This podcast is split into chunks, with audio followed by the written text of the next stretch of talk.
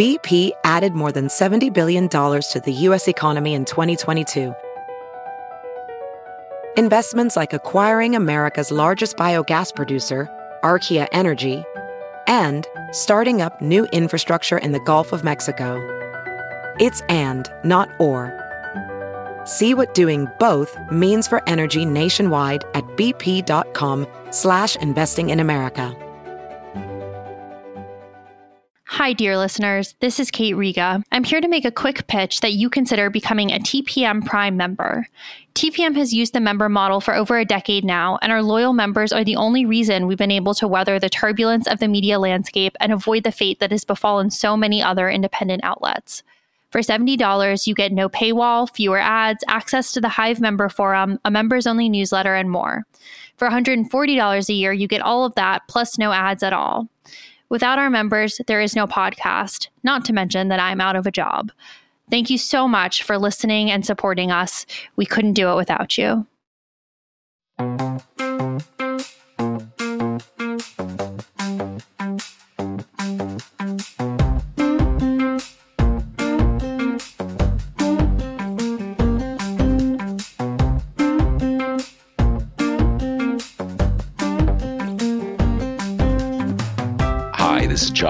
Marshall, and this is the Josh Marshall Podcast with Kate Riga. Well, last night we had the first in the nation primary, sort of.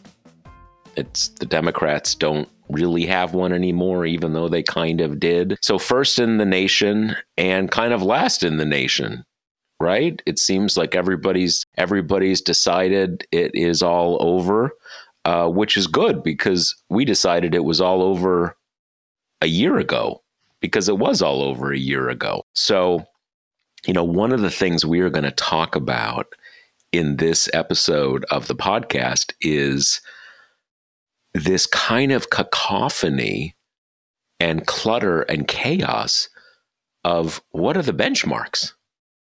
What are the standards? Right? Did Donald Trump win so resoundingly that now the Republican nomination battle is effectively over? Or did the guy who's been the head of the Republican Party for the last eight years, seven, eight years, depending on how you want to how you want to define it, only manage to get a little over 50% of the vote? And this woman who's essentially a placeholder candidate, let's be honest, she's just the other person who you can vote for beside Trump, got like 45% of the vote. So what's going on there? So we're going to get into we're going to get into all of this, but because I want to get right into all of this with my illustrious colleague and co-host Kate Riga, I'm going to tell you first that support for this podcast comes from W.W. Norton and Company, the independent and employee-owned publisher of The Truce, by Hunter Walker and Luppe B. Luppen. The Truce explores the major fault lines that define Democratic politics today and asks big questions about the future of the party. Will economic or social justice hold primacy at the top of the Democratic agenda? Who will lead the major wings of the party after the two defining figures, Biden and Sanders, exit the stage? The truce surveys the major shifts underway from the rise of the squad and new Democratic leadership in the House to a complete overhaul of the primary process. By digging into the divide between left and center, journalists Hunter Walker of Talking Points Memo and Luppe B. Luppen expose the creeping generational political tensions that Biden has for the moment kept at bay. The Truce by Hunter Walker and Luppe B. Luppen, available now wherever books are sold. And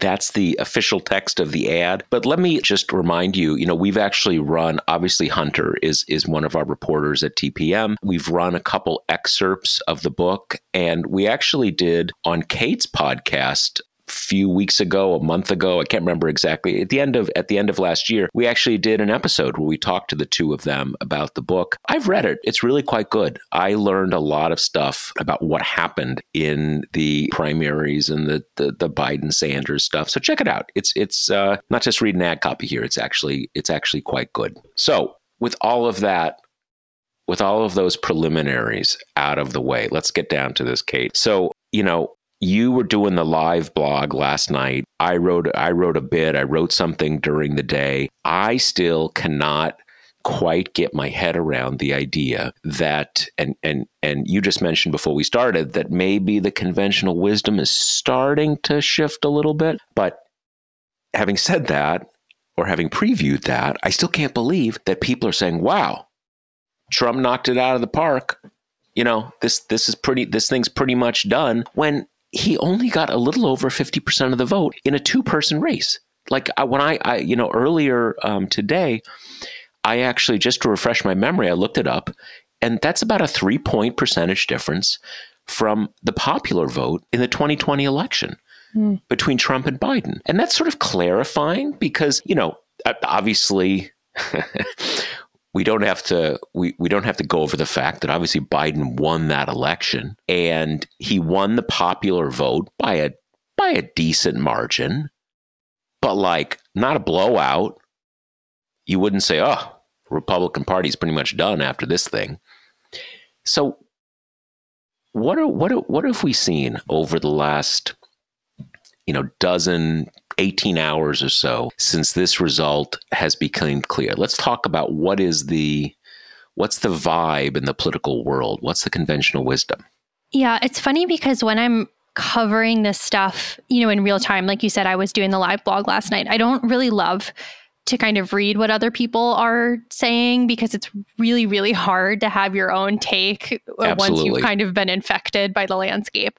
Um, Absolutely. But this morning I kind of did the rounds and basically everyone does some version of like five takeaways from the New Hampshire primaries. And on basically all of these lists, you know, from from all the bigs, the the Times, the Post, what have you, five was consistently oh, by the way, this might belie some general election weakness for Trump. And then there they get into the fact, like we saw last night, Haley took what, like 45 percent or 44 percent of the 44 vote 44 or 45 somewhere yeah I mean, like still that. yeah there's still still little counting but in that right. you know in that range ballpark yep and then in iowa she and desantis combined took about 40 from trump and to me it's just like I mean, that's obviously really bad. I mean, can you imagine last night if Dean Phillips had taken anywhere in the 40s from Biden, despite the fact that he was not actively competing in the state and that they had done this little like.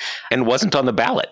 Right. And done this little, oh shit, we should probably like not have him lose. That would be a bad look. So they did this like last minute write in thing. Like yeah. if he had come anywhere close to that, it would have been sirens blaring from all angles about Biden is weak. He is not going to win. People want somebody else. And instead, you know, for him, it was mostly just kind of the novelty aspect of like an incumbent president won a write in campaign. Like, how strange. And I think the real conclusion from these numbers last night should be okay, first of all, Dean Phillips, like your this vanity project has run its course, right? I mean, to give him the absolute most generous perspective let's say you buy everything that he's saying and that he's not just kind of like a rich guy who's won exactly one seat in Minnesota and thinks that is grounds for him to get a coronation. I'm like clearly giving away how I feel about him. But if you give him the most generous read, he was among Democrats who are worried about Biden's viability in this race. It's obviously a race with enormous stakes. He looked around, he tried to get other people to throw their hat in the ring. They wouldn't. So he stepped up and said, okay, I'll do it. And I think if you take that and kind of remove everything else, there is some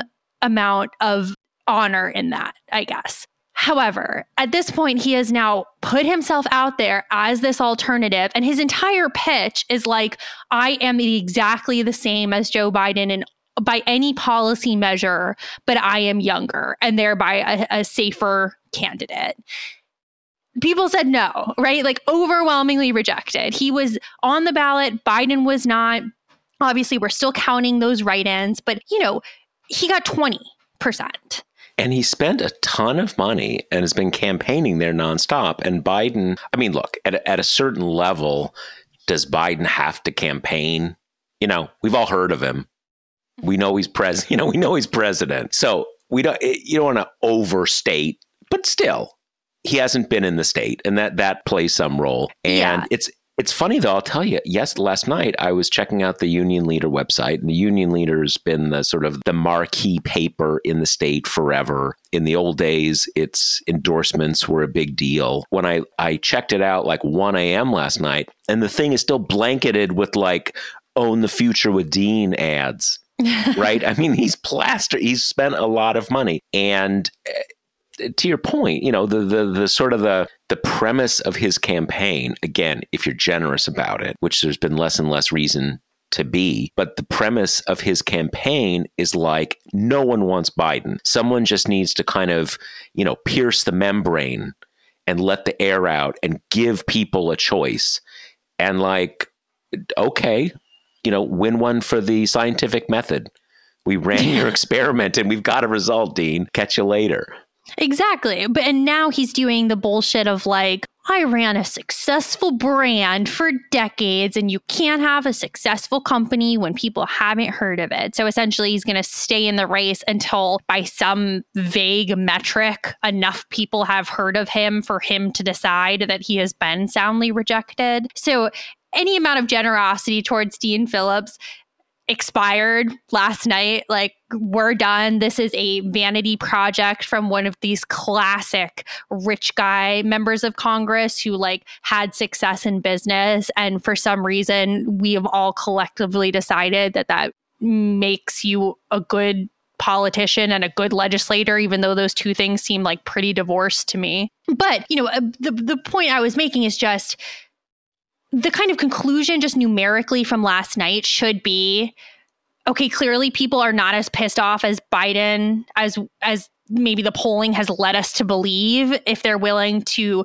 kind of go through the rigors of a write-in campaign and get behind him by this much when there were other candidates with whom they could have lodged you know a protest vote. Or and just not also, shown up right or just not or, not even vote to go exactly right? yeah or you know decide to just throw in with the republican side because yep. it's more exciting um, mm-hmm. and then you have trump losing a huge amount of people 45% of the vote to haley whose favorability is like quite low so a lot of these people don't even like her that much and still voted for her rather than voting for trump and then wrapped up in there as well. And, you know, caveat, caveat, caveat, New Hampshire is a weird state. We've been in its idiosyncrasies. It doesn't look like most of the Republican electorate. But, you know, there's a, a ton of stats in there which are also I think you have to take with a grain of salt in general but you know 42% of of the voters said that Trump would be unfit for office he was convicted of a crime you know all that kind of stuff and I think if it was just New Hampshire. If that was the only data point that we had on this, we would have to be like, okay, that's interesting, but perhaps not that revelatory because this state is so strange and so unlike what most of the Republican Party is. However, it is not that meaningfully different numbers wise than it was in Iowa, which is a very kind of typical MAGA state. And as you said right before we came on the air, also this was New Hampshire sans DeSantis. So you can imagine that if DeSantis was still in, even though he was not polling well in New Hampshire, he still would have pulled uh, at least a few more percentage points from Trump in that matchup. Yeah. So yeah. we're talking in our first two contests, Trump has lost roughly half of the voters to other candidates and to other candidates who don't have like soaring approval numbers, right? Like all time huge, hugely liked within the Republican Party. They are like not I don't think either of them could be considered that good of a candidate right now and still they were able to pull that many people away from him. And I think that's like a huge deal. And just coming off the data points we have, I think it's pretty hard to argue that Biden is the one who's in a weaker position than Trump kind of based on the numbers we're seeing. Yeah, you know, before we leave off of, of Dean Phillips, when he made that statement, I guess he said it to Politico, that thing about once everybody, I'm not leaving until everybody knows who I am. That's a bit like, you know, you don't know you don't want to be with me. We haven't gone on a date yet, right? I mean, there's something kind of there's something kind of menacing about it, right? I, I, I don't know how long that's gonna I don't know how long this kind of ego trip is going to uh, last for him, but I do think this is at least knocked him down for the count in any kind of framework of oh you know the the the the, the huge anti-Biden thing is gonna he's gonna be the vehicle for it. But you know, the thing the, the other thing that came out that was actually pretty instructive on this, on the whole you know, what is the nature of the discontent with Biden? And look, there is certainly discontent with Biden. There's no question about that. Simply the fact that his approval number is low. We can, you know, we can have all sorts of debate about why that is, but it is. And it doesn't mean nothing. But a few days ago, I think piggybacking on one of these primary polls, there was a poll of New Hampshire for the general election that had Biden, you know, something like 38 or 39% approval. So terrible, basically. And in the same one, he was beating Trump by like seven percentage points. And if you added RFK Jr., he was beating Trump by like three percentage points. And New Hampshire is is usually over the last quarter century, it has consistently voted for the Democrats, but it's always very close. It's it's never by a, a big margin. It's it's it's you know it's kind of comparable in those terms to you know how you know those kind of midwestern industrial states are in terms of the you know the, the the narrowness of the margin which is a at least a data point for the theory that democrats really need to hold on to that there is something about our politics right now that approval is has become untethered from electability in a way that is kind of game changing. You know, the old fashioned thing was if you're an incumbent significantly below 50% approval, you're in danger. You know, that's tough. And if you're like at 40% or below 40%, you're basically unelectable. You just, you know, people are done with you. But that that connection seems to have have become severed and and it's not just you know we're kind of coming up with theory about Joe Biden uh, Donald Trump was like this. I mean you know we, we forget that Donald Trump spent his basically his entire presidency hovering around 40% you know at a certain point late in his presidency but before uh, covid you know he he had kind of you know nudged up again into the into the low 40s but he you know spent significant time 38 very similar to Biden. And yet he you know he almost got reelected. And and I don't mean you know I mean doesn't matter what I mean you know what I mean it was still a close election so there does seem to be something and that is a that is an example of that you know every state has its own peculiarities but if Donald Trump is going to, I'm sorry, if Joe Biden is going to be winning New Hampshire by seven percentage points, he's going to be the next president. He's not going to win there by that and and not win the other states that he he needs to win. Now, that's just one poll, all the kind of stuff, but that gives us a more direct measure than, you know, trying to infer from what does Donald Trump's result mean in the, in his primary and what does Joe Biden's write-in mean in his primary. This tells us approval does not seem to be that determinative of electability in a way it really did used to be. Yeah, we also got to pull out, I think this morning from Susquehanna, uh, testing the Pennsylvania general election matchup that had Biden up like seven or eight points, which is, you know, a, kind of another data point in that set while he's still quite unpopular. It seems that right. some of those like you know the contraction polls that we saw a, few months ago might start to be stretching out a little bit again but it is funny how you can feel the narrative shifting in a way that i think is so i think this is such a feature of elections that we don't talk about enough that like reporters and outlets need you know dynamic movement you need to write about things changing and new trends because you can't just keep writing the same story over and over and over. And I don't mean to say that that's rooted in nothing. But I think the reality is that especially right now in our current politics where it seems like a landslide presidential election is I don't know if we can like have that anymore. You know, maybe we can. Yeah. Right. Maybe if you get, I don't know, some candidate who upends everything. But uh, the way we are now, it's like you got 40 in one camp, you got 40 in the other camp, and then you're just fighting over who's in between. And like it's going to be roughly 50 50, you know? Maybe, maybe even 45. Yeah. I'm not even sure it's right. 40. It's really Yeah. like, it's really like 45. And so, yeah, it is wild to think about. I, I believe in, in 1984, Ronald Reagan won every state. I mean, think about that. That's just unimaginable. Unimaginable, right? Right. I mean, are you going to have like you're you're going to have a Republican win Massachusetts, New York, Rhode Island, Maryland? It's it's un it's unimaginable. Or vice versa. You're going to have a Democrat win Idaho?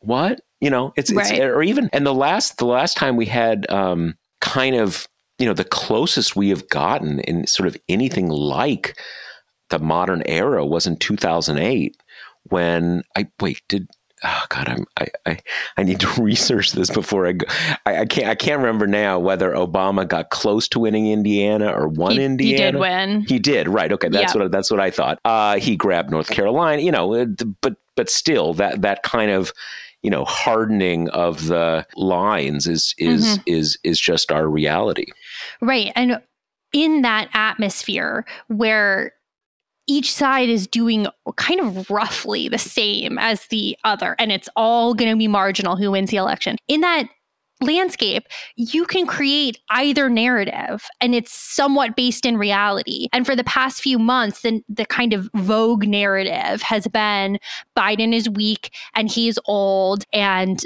this is going to be a crisis and is it too late to replace him and all the kind of exciting threads that shoot off of that. And now I think you can feel with how we started the show this like infusion of the idea of wow maybe these early states you know maybe the two things are true at once that Trump is both dominating his Republican challengers and pulling up an incredibly small vote share for someone who is basically an incumbent that maybe that belies some weakness and you know maybe doing well in a Republican primary no longer bears that much relation to doing well in a general and anywhere that's halfway competitive. And I think you're starting to feel the kind of movement in that direction, especially now when the primary, like any kind of possibility for drama, has basically evaporated at this point. You know, New Hampshire was going to be the big Haley stand.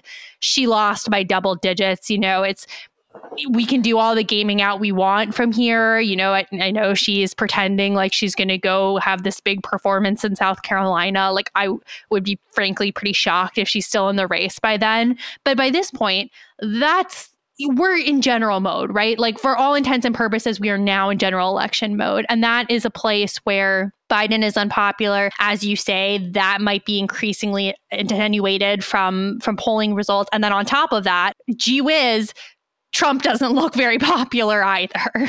Yeah, it's it's a funny thing on, on a number of levels. You can see that at least some shift in the conventional wisdom or like the kind of the feel um, and vibes. uh, yeah, the vibes and and those those vibes are not necessarily a reality, but they are worth keeping an eye on to the extent that the vibes are basically a what you feel, what emanates from the conventional wisdom of elite reporters, and that actually does make a difference. It's not. It's it's not like um, it's not like it determines the outcome, but it's the prism through which all the data is you know comes to us. So that is a that's a significant factor in how the you know in how the election will pay, play out. You know, one thing that was interesting, and you know what the Democrats have been waiting for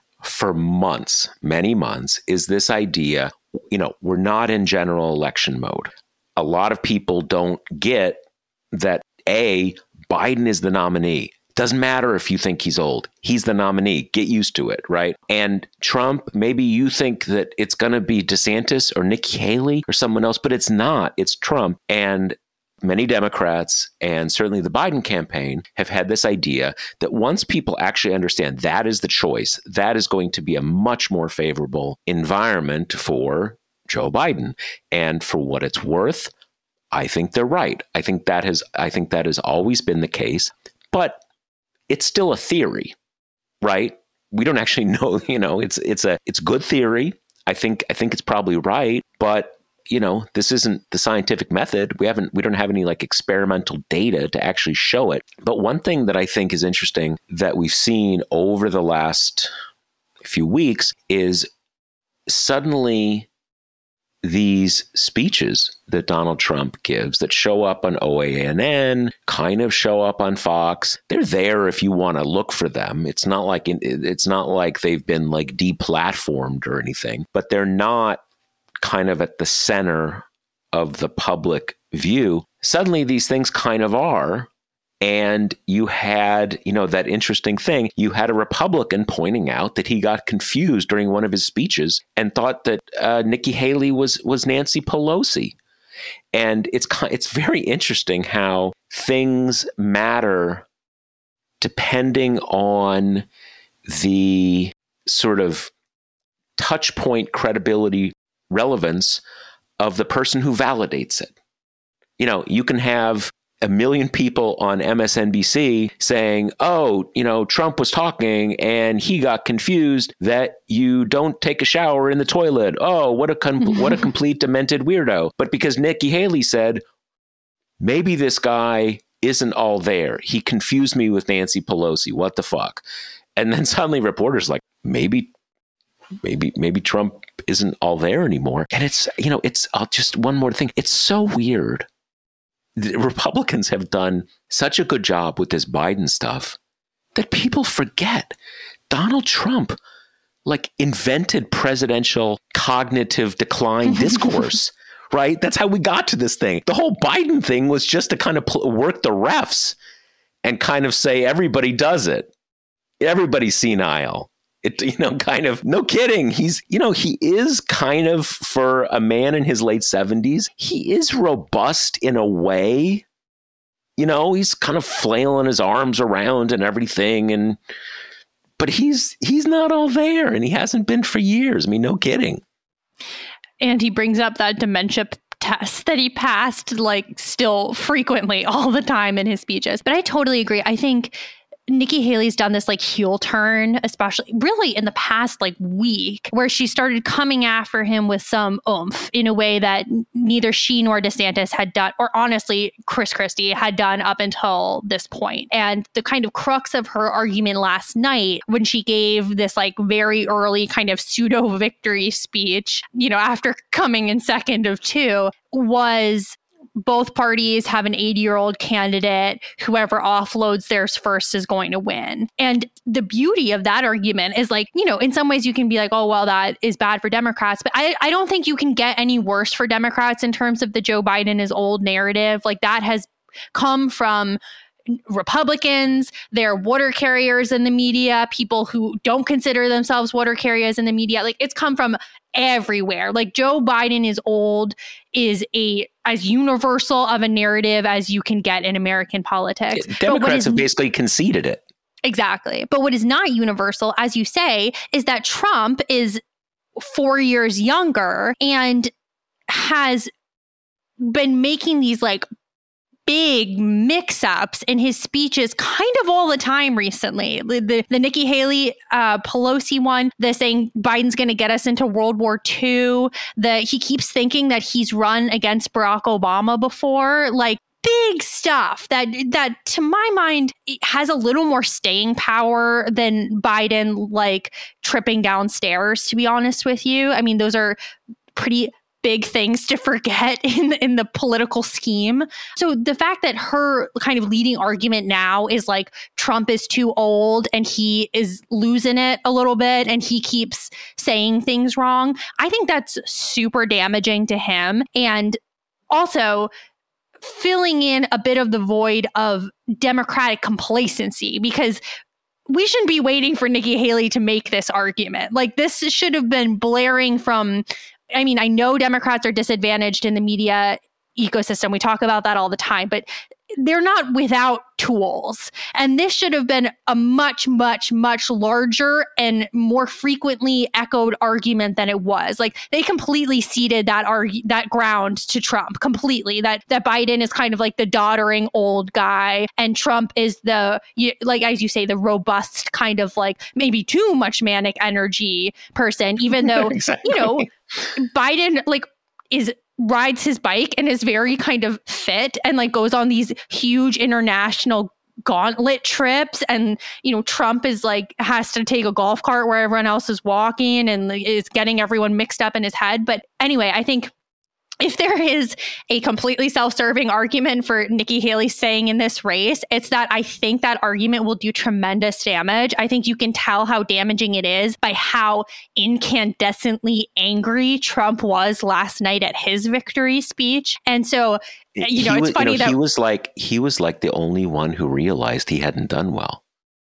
Yeah. You know, I, I, like, I want to like get to Trump's didn't speech. get it, but yeah, yeah, yeah, yeah. I want to get to that in detail, but just to finish the point, it's just, it's funny that the whole time we were thinking that this was the role Chris Christie was going to play, right? That he was going to be the Trump pit bull. He was going to go after him and say say things that every other Republican is too cowed to do. And here we are, you know, end of January, and it seems like Nikki Haley is the only one who's going to even attempt to fill that role. And in the few times she's done it, I think it's been like quite powerful. I mean, I thought her speech last night was absolutely rousing. I don't think that changes anything for her political trajectory, but it's certainly kind of uh, fulfills a big void on the Democratic messaging side.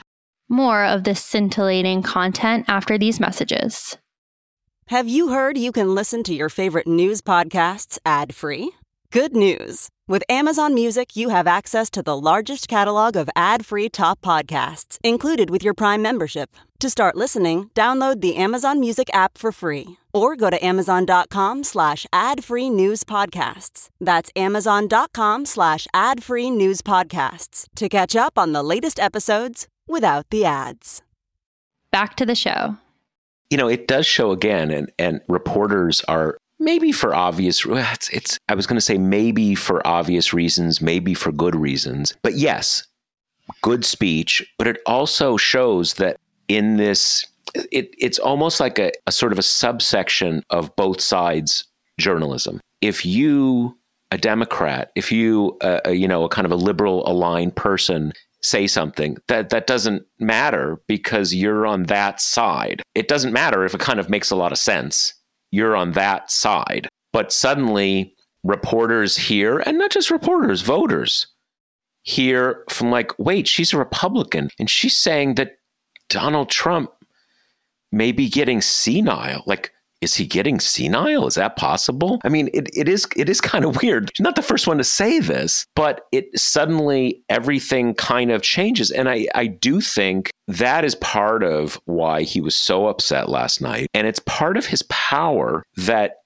he has this relationship with the Republican Party. You cannot criticize him you can sort of, you know, you can sort of say things like, "Oh, I didn't see the tweets," or "Oh, I wish he'd wish he'd tone it down." You know, these kind of vague things. But you can't criticize him because if you do, you're just going to end your career. You'll be done. and that, because of that dynamic I described, where anything the political opposition says is meaningless, it, it creates this sense of invulnerability and power around him because no one who has any standing is able to criticize him. And that's why, and, and, you know, one thing I wanted us to get into is the Biden campaign, the White House clearly went into last night. You know, even if Nikki Haley had won, they would have been saying, "Okay, this is done. He's the nominee. Let's let's do this thing, right?" Because they want to they want to move on to that binary choice. All right, we know that. But this is why I mean, we're going to get there, right? It's okay if we get there in 4 weeks. But this is why having her around for a little for a little while can actually serve some purpose for the Democrats because she can surface things. And to your point, suddenly she says what kind of everybody's been saying for years, and everybody's like, whoa, whoa. Like he Donald Trump may not be have the have the acuity of a 25 year old. I'm shocked, right? And who knows? Maybe she'll even I don't know. I mean, is she going to go there on the big lie? You know, I, who knows? Probably not. But like, who knows?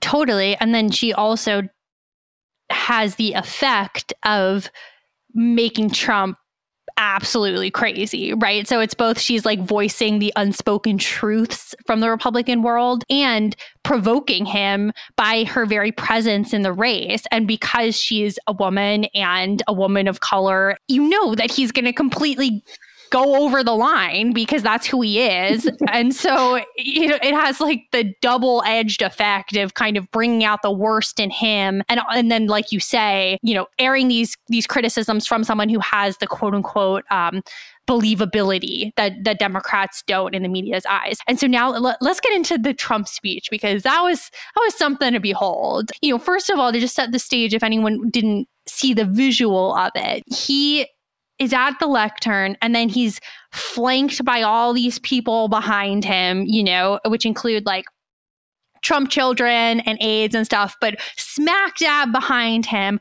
are his like vanquished opponents from the primary. So he's it's got almost like the deer's head on the wall kind of exactly. thing, right? and so he's got Vivek over one shoulder. He's got Tim Scott doing the most pathetic, like he, he he had his head at an angle so he would be visible to the camera like peeking around Trump's head the whole time. So that's how he comes out. And you know, just to remember when we talked about this after Iowa, what was so striking about Trump's speech was how normal politico person it is it was you know like going through all his family members that he was thanking um you know saying like haley and desantis had a, a good showing blah blah blah. It was like a totally kind of normal speech clearly born of people telling him like you need to be a little bit more normal. If he got that advice last night, he did not take it because he came out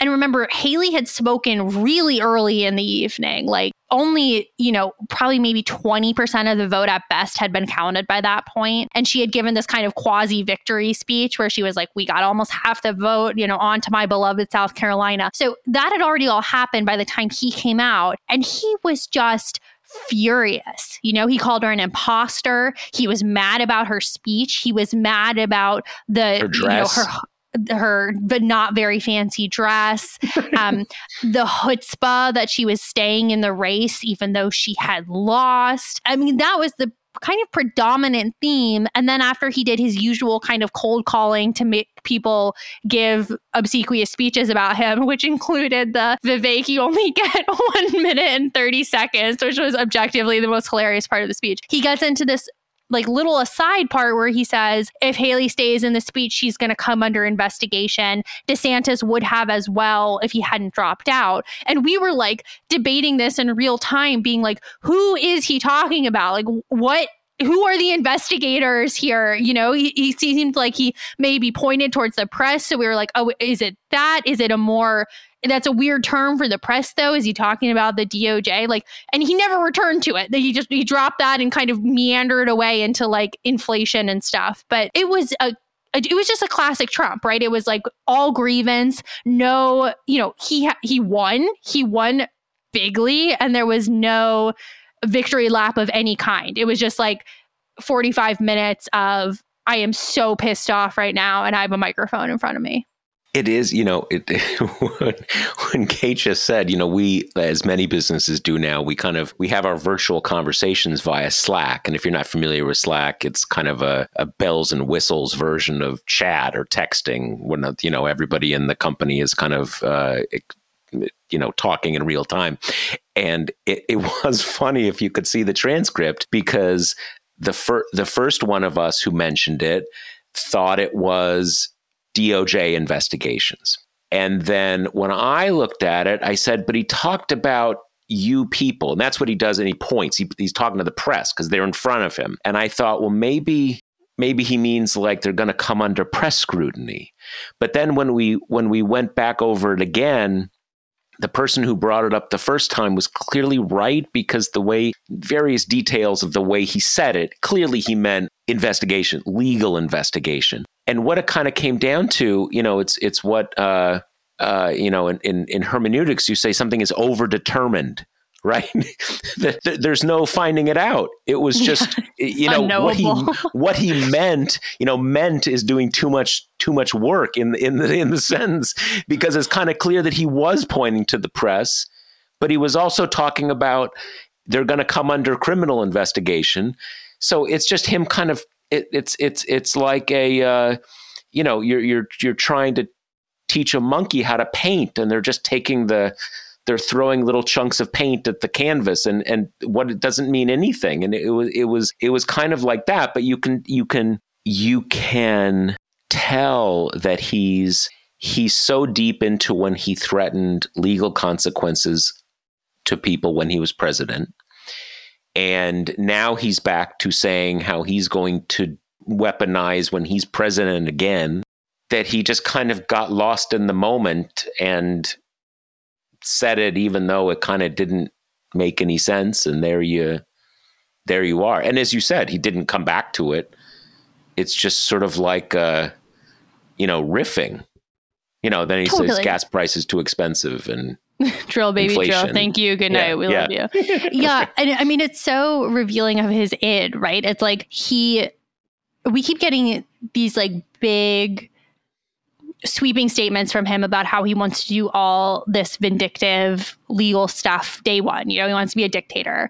And the thing is, that's never been hyperbole. Like, as soon as he sniffed at the chance of being president, you know, that created a world in which he doesn't just have to kind of go after his enemies with lawsuits and stuff. Like he he now has all these greater apparatuses to punish people with. And that is, I mean, it's obviously just that such a short step from like, she pissed me off by not dropping out of the race to my natural instinct is to like weaponize the DOJ against her or, or whatever other kind of law enforcement entity he like has at his disposal. I mean, it's totally the problem with Trump has always been that these absolutely shocking kind of authoritarian instincts are out in the open. Like he's never tried to hide them. This is just how he thinks. He thinks that because DeSantis, who, by the way, endorsed him like four days ago after being ritually humiliated by him for months, still he's pissed him off too much like into the gulag with him right and then eh, and then haley having the the nerve to criticize him and not to drop out when he wants her to drop out like that is that makes her kind of liable for the the greatest punishment he could muster. You know, we have yesterday. You know, yesterday I did a a post where I basically said, you know, the question: Should Democrats hope that this drags on a bit, or Trump's the nominee? What we were sort of alluding to a few minutes ago about what you know what the White House wants and everything. And what I basically said is kind of like both are fine. You know, just you can you can go into primary night with a sort of a calm equanimity that any any outcome on that side is fine. And I heard from a, a South Asian American reader who basically said, "I hope she does well." Because I want to see this go on, because Trump will go so feral and he will say so many awful things that it will hurt him. You know, not hurt him that much, but everything's relative, right? You know, kind of. And um, I don't know. It was just sort of, it was just sort of revealing to me of the world we are in. And you can, you can see. I mean, you can't. Of course, he will. Of course, he will. That's who he is, and she's, and she is. Um, he he has had he has had various women over the last eight years stand up to him in various ways. We know how he reacts. We know how he reacts to anybody who uh, defies him, and that it adds to the equation if it's a woman, if the woman isn't white, et cetera, et cetera, et cetera. But he has not had a woman running against him in this way.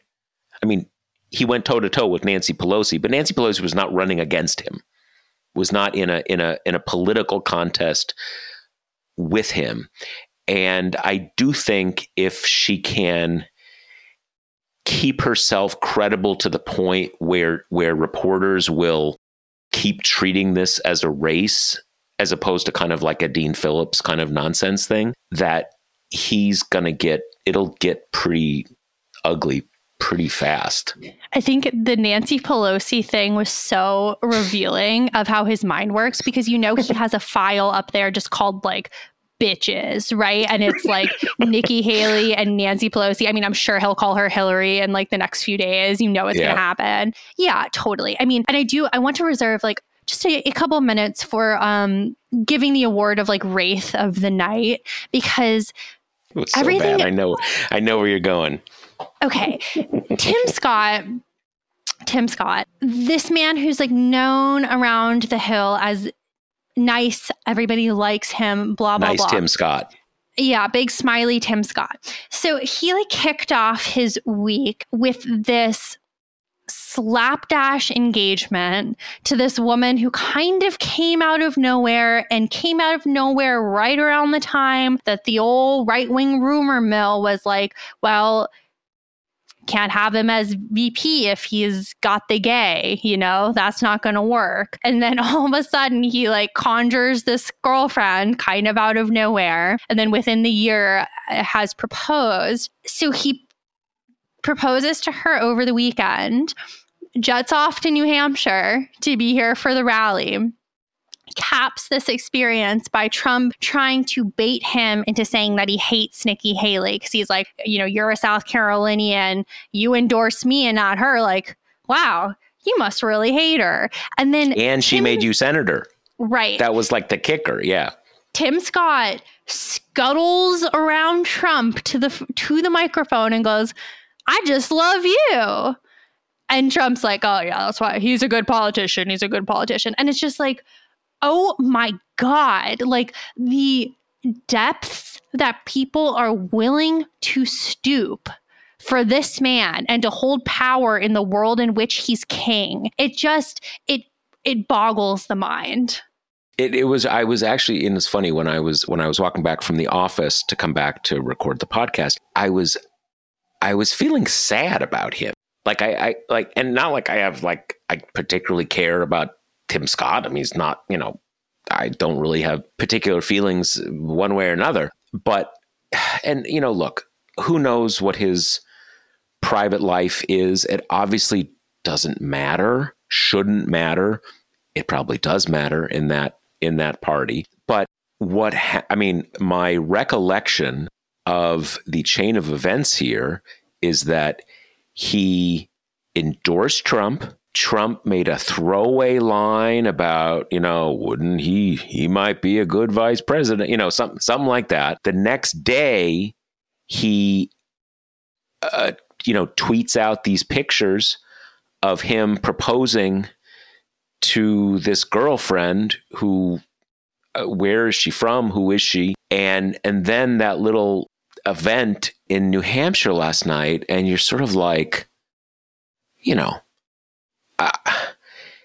it's not that I thought like Tim Scott was the future before, or sort of like, wow, I've never seen a better senator. But like, you know, he's a United States senator. Um, he's no longer an appointed senator. He's one in his own right. You know, it's not nothing to be an African American senator from South Carolina. And like, just what he has submitted himself to over the last few days it's just it's just remarkable what people will will will will do for this guy. It it doesn't stop being remarkable even after years of watching it. It's it's just and it's it's it's so funny. You know, sometimes I I will be in conversations with, you know, some very hardcore Trump people and I am it wells up within me to say it's one thing that you have this really uncivic, undignified devotion to another person, a political figure. And it's Donald Trump. Like, uh, you know, eight years in, I still can't get my head around that. You know, there's a reason why a bunch of the, you know, most of the big global authoritarians have funny haircuts and kind of have this kind of bombastic weirdness. It it goes with the territory, but it's sort of like eh, this isn't an FDR or even like a Ronald Reagan who you can say, all right, this is a kind of in that world was a was an important ideological figure. It's this ridiculous person, and you were, you know, you're you're willing to you're you're you're willing to do this, and you know, one kind of more point about this. We were talking early in this episode about, you know, is it is it great that Donald Trump won the primary last night with 50 per, 54% of the vote? Or is it actually pretty pathetic because the Republican Party is supposed to be his personal property and he's and he's only getting 50-50 and what it brings me back to it's it goes back to this thing that Will Saletan said back in 2016 about you know the GOP is a failed state and Donald Trump is its warlord Hmm. It's still kind of that same thing. What does a warlord do? A warlord is either unable or uninterested in creating a proper state. They dominate a chunk of it, enough to have a center of gravity, and they just threaten everybody else to keep their heads down. And that is still kind of what the story is with Trump. And that doesn't mean he's going to lose the election because it was the same thing back in 2020, same thing back in 2016. So he's so he's won and lost on on on that model. It could be either, but I do think that is that's what that 50% plus number tells us and takes the conversation beyond just hot takes and where you know kind of you know kind of where you're setting some arbitrary thing of you know kind of when he's when he's weak and and and when he's strong that he totally dominates this party.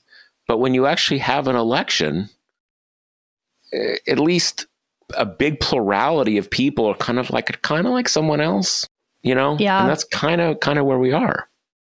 So let's just wrap up by kind of looking ahead Nevada is really weird this year. There's like a state run one and a party run one, and Haley and Trump are not participating in the same thing. So we can kind of skip ahead to South Carolina in terms of the next head to head. That's a month from now. I mean, that's a really long time for her to sustain momentum, which in this case pretty much means sustain a message that enough people are willing to buy to keep giving her money so she can kind of, you know, keep putting up ads and and running in in every meaningful sense. So she's kind of her argument now is, you know, this is my state. This is where I was a governor. The voters know me there. The media market knows me there. Like that's friendly terrain granted, we haven't had any South Carolina polls for a while. I, I think they're still pretty old, um, and it's hard to get independent polling there and like we don't know what the internals say but last we heard from south carolina i mean he was walloping her like 30 points 30 40 points you know by a ton and to me it's just if unless new hampshire ushers in some kind of big change in those dynamics gives any indication that she won't just be like totally humiliated in her home state, it's kind of like, why would she do that? Right? I mean, to some extent, if she kind of gets out now or now ish, you know, it's like she she had a coherent argument at least right she kind of made her stand in the state where she could had the best chance of of doing well and then she realized there was not an appetite for a, for a Trump alternative. And then she kind of bows out. And then I still think she can do the kind of like, you know, donor class Republican thing that these kind of vestiges of the old guard Republican world can do, where she, you know, will be on like the board of Raytheon and eh, can participate in those like how colleges like to have uh, prominent Democrats and prominent Republicans like come in and talk to students. Like she can do all that kind of stuff still. Um, her pissing yeah. off Trump, I don't think like ruins her political future the way that maybe DeSantis has like endangered himself a bit more in that way. Um, but it's hard to see what is the prize for her in getting humiliated in South Carolina. And then you know then dropping out when like the next state in which she can probably be actually competitive is probably like Virginia which isn't until Super Tuesday.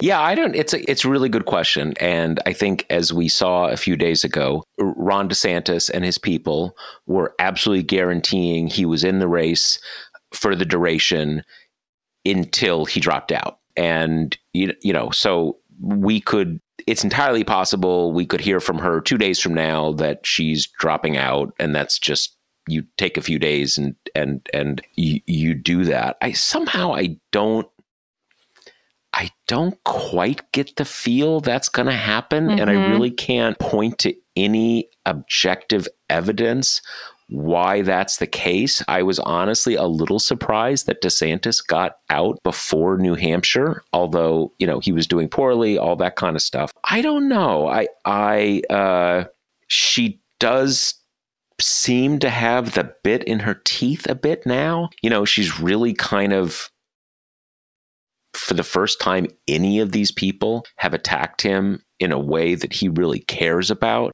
So I don't know. I mean, it it really, I guess it will depend on whether there is some coalescence over the next few days of the idea why did Trump only get basically 50% of the vote. Why is he having a hard time, you know, kind of closing the deal in the Republican Party?